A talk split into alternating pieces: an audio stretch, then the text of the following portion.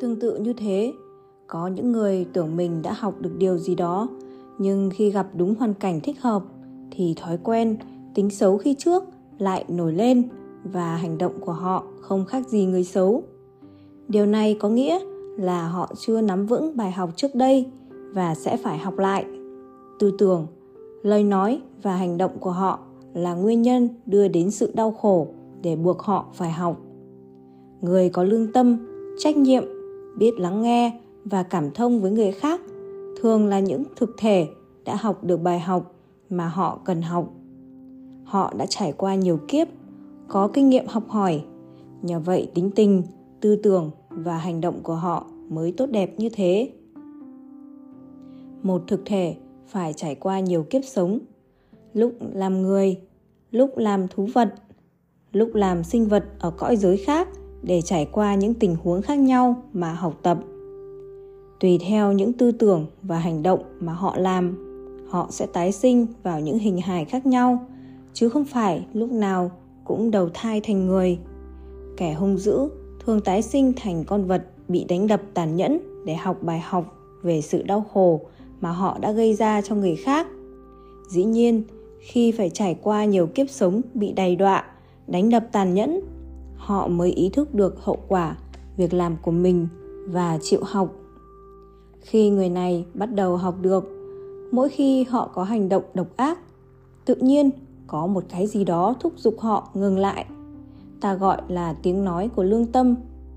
Tiếng nói thầm lặng xuất phát từ những trải nghiệm thu được qua những kiếp sống trước. Nó nằm bên trong mỗi bộ óc, đặc biệt để nhắc nhở người đó về bài học mà họ cần phải học. Lúc đầu, tiếng nói này không hiệu lực cho lắm vì họ không chịu nghe. Nhưng sau nhiều kiếp sống, trải qua nhiều kinh nghiệm đớn đau, nó trở lên mạnh mẽ.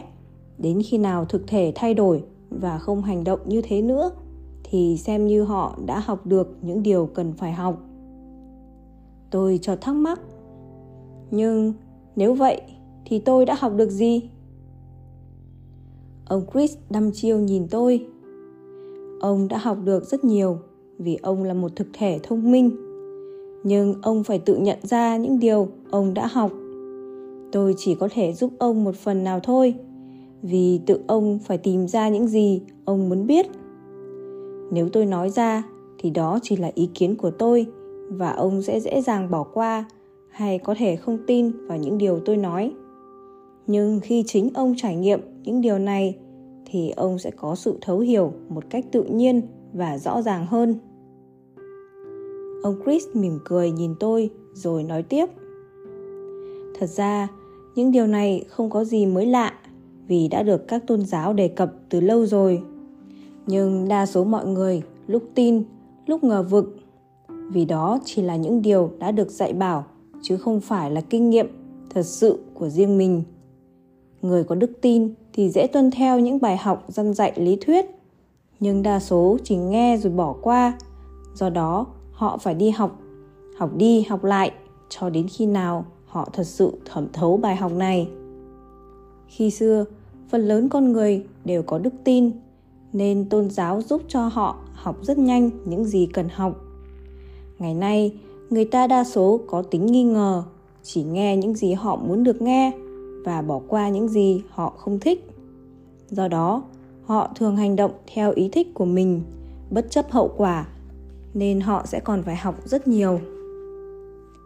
Tôi hồi tưởng lại ký ức xảy ra, rồi hỏi, theo như trải nghiệm vừa qua, tôi có thể kết luận rằng nền văn minh atlantis thật sự hiện hữu, cũng như triết gia plato đã khẳng định rằng atlantis đã có một nền văn minh phát triển rực rỡ, nhưng sau cùng đã chìm xuống biển qua trận đại hồng thủy. Vậy thì, những người từng sống ở đó hiện nay ra sao? Ông chris chăm chú nhìn tôi. Ông có thật sự muốn biết điều đó không? Tuy ngạc nhiên vì câu hỏi bất ngờ, nhưng tôi cũng gật đầu. Ông chris thong thả nói, đa số mọi người không tin rằng từ ngàn xưa từng có những nền văn minh cao hơn ngày nay nhưng đã biến mất trên bề mặt địa cầu không còn để lại dấu vết gì tuy nhiên điều này cũng không lạ Vì 200 năm trước, nếu ai đó nói rằng con người có thể bay lên không gian hay tạo ra những thứ vũ khí có thể xóa sổ cả một lục địa thì chẳng ai tin. Nếu quan sát những biến cố xảy ra trong thời gian gần đây, chúng ta thấy rằng chỉ qua hai trận thế chiến mà bao nhiêu quốc gia đã bị xóa sổ và bao nhiêu quốc gia được hình thành. Nếu nhìn xa hơn nữa, chúng ta có thể thấy những đế quốc như Ai Cập, Hy Lạp, La Mã hay Mông Cổ với các triều đại kéo dài hàng trăm năm nhưng hiện nay cũng không còn tồn tại thì việc một nền văn minh đã tồn tại hàng ngàn năm rồi biến mất qua trận đại hồng thủy cũng không phải là điều không thể xảy ra biết đâu, vài trăm năm nữa, người ta không còn biết gì đến nền văn minh cơ giới với những phát minh khoa học, kỹ thuật ngày nay nữa. Chỉ vài biến cố như chiến tranh, đại dịch, thiên tai thì tất cả đều thay đổi. Và biết đâu, lịch sử lại tái diễn vì chẳng ai học được gì. Ông chris dừng lại như để cho tôi suy nghĩ, rồi tiếp tục. Nếu biết quan sát ông sẽ thấy phần lớn những người đã từng sống tại atlantis khi xưa đang trở lại thời đại này để học bài học mà họ cần học. Mỗi cá nhân có những bài học riêng, nhưng nói chung tất cả đều phải học lại những bài học chưa hoàn thành. Và khi học xong thì lại học những bài học lớn lao hơn. Ông chris nhấn mạnh, nếu để ý, ông sẽ thấy chỉ trong một thời gian rất ngắn chưa đầy một thế kỷ mà đã có biết bao nhiêu phát minh khoa học kỹ thuật ra đời. Trong 50 năm qua, số lượng phát minh khoa học kỹ thuật đã vượt trội hơn tất cả những phát minh trong mấy ngàn năm trước. Có bao giờ ông tự hỏi tại sao lại có nhiều phát minh như thế không? Các kiến thức khoa học này từ đâu đến? Phải chăng những người sống tại Atlantis khi xưa đã tái sinh trở lại và mang theo những kiến thức siêu phàm của họ vào thế kỷ này? Ông Chris ngừng lại một chút dò ý tôi rồi nói Trong vòng 20 năm nữa, ông sẽ thấy có những phát minh hết sức tối tân mà hiện nay mọi người nghĩ không thể xảy ra. Thế kỷ 21 này sẽ là khoảng thời gian mà phát minh kỹ thuật tiến bộ vượt xa những thế kỷ trước. Nhưng đồng thời, những thói quen xấu mà người xưa đã có cũng sẽ cùng lúc trở lại. Ông sẽ thấy tình trạng tham lam, ích kỷ, bóc lột, chiếm đoạt, áp bức xảy ra nhiều hơn trước. Ông sẽ thấy xã hội phân chia ra nhiều tầng cấp mà đẳng cấp trên sẽ đàn áp đẳng cấp dưới không thương tiếc tình trạng vô cảm dửng dưng trước sự đau khổ của người khác đã và sẽ xảy ra khắp nơi ngay ở trước nước mỹ này tình trạng bất bình đẳng giàu nghèo hay phân biệt chủng tộc đang và sẽ là vấn đề lớn trong tương lai. Ngay tại đây, nơi mà phần lớn người atlantis đầu thai trở lại, ông có thể thấy khoa học kỹ thuật phát triển mạnh hơn những nơi khác. Câu hỏi là mặc dù đã trải qua bao nhiêu kiếp sống, nhưng những người này đã học được gì? Mặc dù đây là câu hỏi mang tính cá nhân, nhưng cũng là câu hỏi dành cho toàn thể nhân loại. Họ đã học được gì? Ông chris ngừng lại một lúc để tôi suy nghĩ rồi tiếp tục nếu một lục địa như atlantis có thể biến mất trên bề mặt địa cầu thì các lục địa khác như châu Mỹ, châu Âu, châu Á hay châu Úc hiện đang hưng thịnh cũng có thể vỡ nát thành nhiều mảnh hay chìm sâu xuống đáy đại dương. Nếu một nền khoa học có thể thay đổi được nguyên tử trong cơ thể để chữa bệnh thì nó cũng có thể biến con người thành một thứ sinh vật nửa người, nửa thú. Và tôi nghĩ điều này có thể xảy ra vì một số người vẫn chưa được điều, học được điều mà họ phải học, dù đã trải qua nhiều kiếp sống sau đó nếu những người tham lam, ích kỷ chưa học được bài học về hậu quả của những gì họ đã gây ra cho người khác, thì họ sẽ phải học lại bài học này qua những biến cố cùng cực hơn mà họ không thể tưởng tượng được. Như tôi đã nói, phần lớn con người chỉ học được qua sự đau khổ, và bài học đau khổ này sẽ diễn ra vô cùng khốc liệt ngoài sức tưởng tượng của con người. Tôi giật mình. Ông nghĩ rằng điều này sẽ xảy ra hay sao? Ông chris gật đầu khẳng định. Nếu để ý, ông sẽ thấy hiện nay đã có những điều biến động trong tự nhiên như là lời cảnh cáo về sự vô ý thức của con người. Ông có thể thấy các tảng băng khổng lồ từng tồn tại hàng triệu năm ở hai đầu cực trái đất đang tan rã vì hành tinh đang nóng lên, và ít lâu nữa, nước biển sẽ dâng lên, gây ngập lụt khắp nơi. Những quốc gia ở sát bờ biển sẽ chìm xuống đại dương. Chỉ ít lâu nữa, sẽ có những trận hạn hán khủng khiếp và cháy rừng, thiêu đốt địa cầu gây ra sự biến đổi khí hậu không thể vãn hồi. Rồi nạn đói, thiên tai, dịch bệnh sẽ tràn lan khắp nơi. Người chết có thể lên đến con số hàng triệu hay nhiều hơn nữa. Tuy nhiên, đã mấy ai thấy trước được điều này?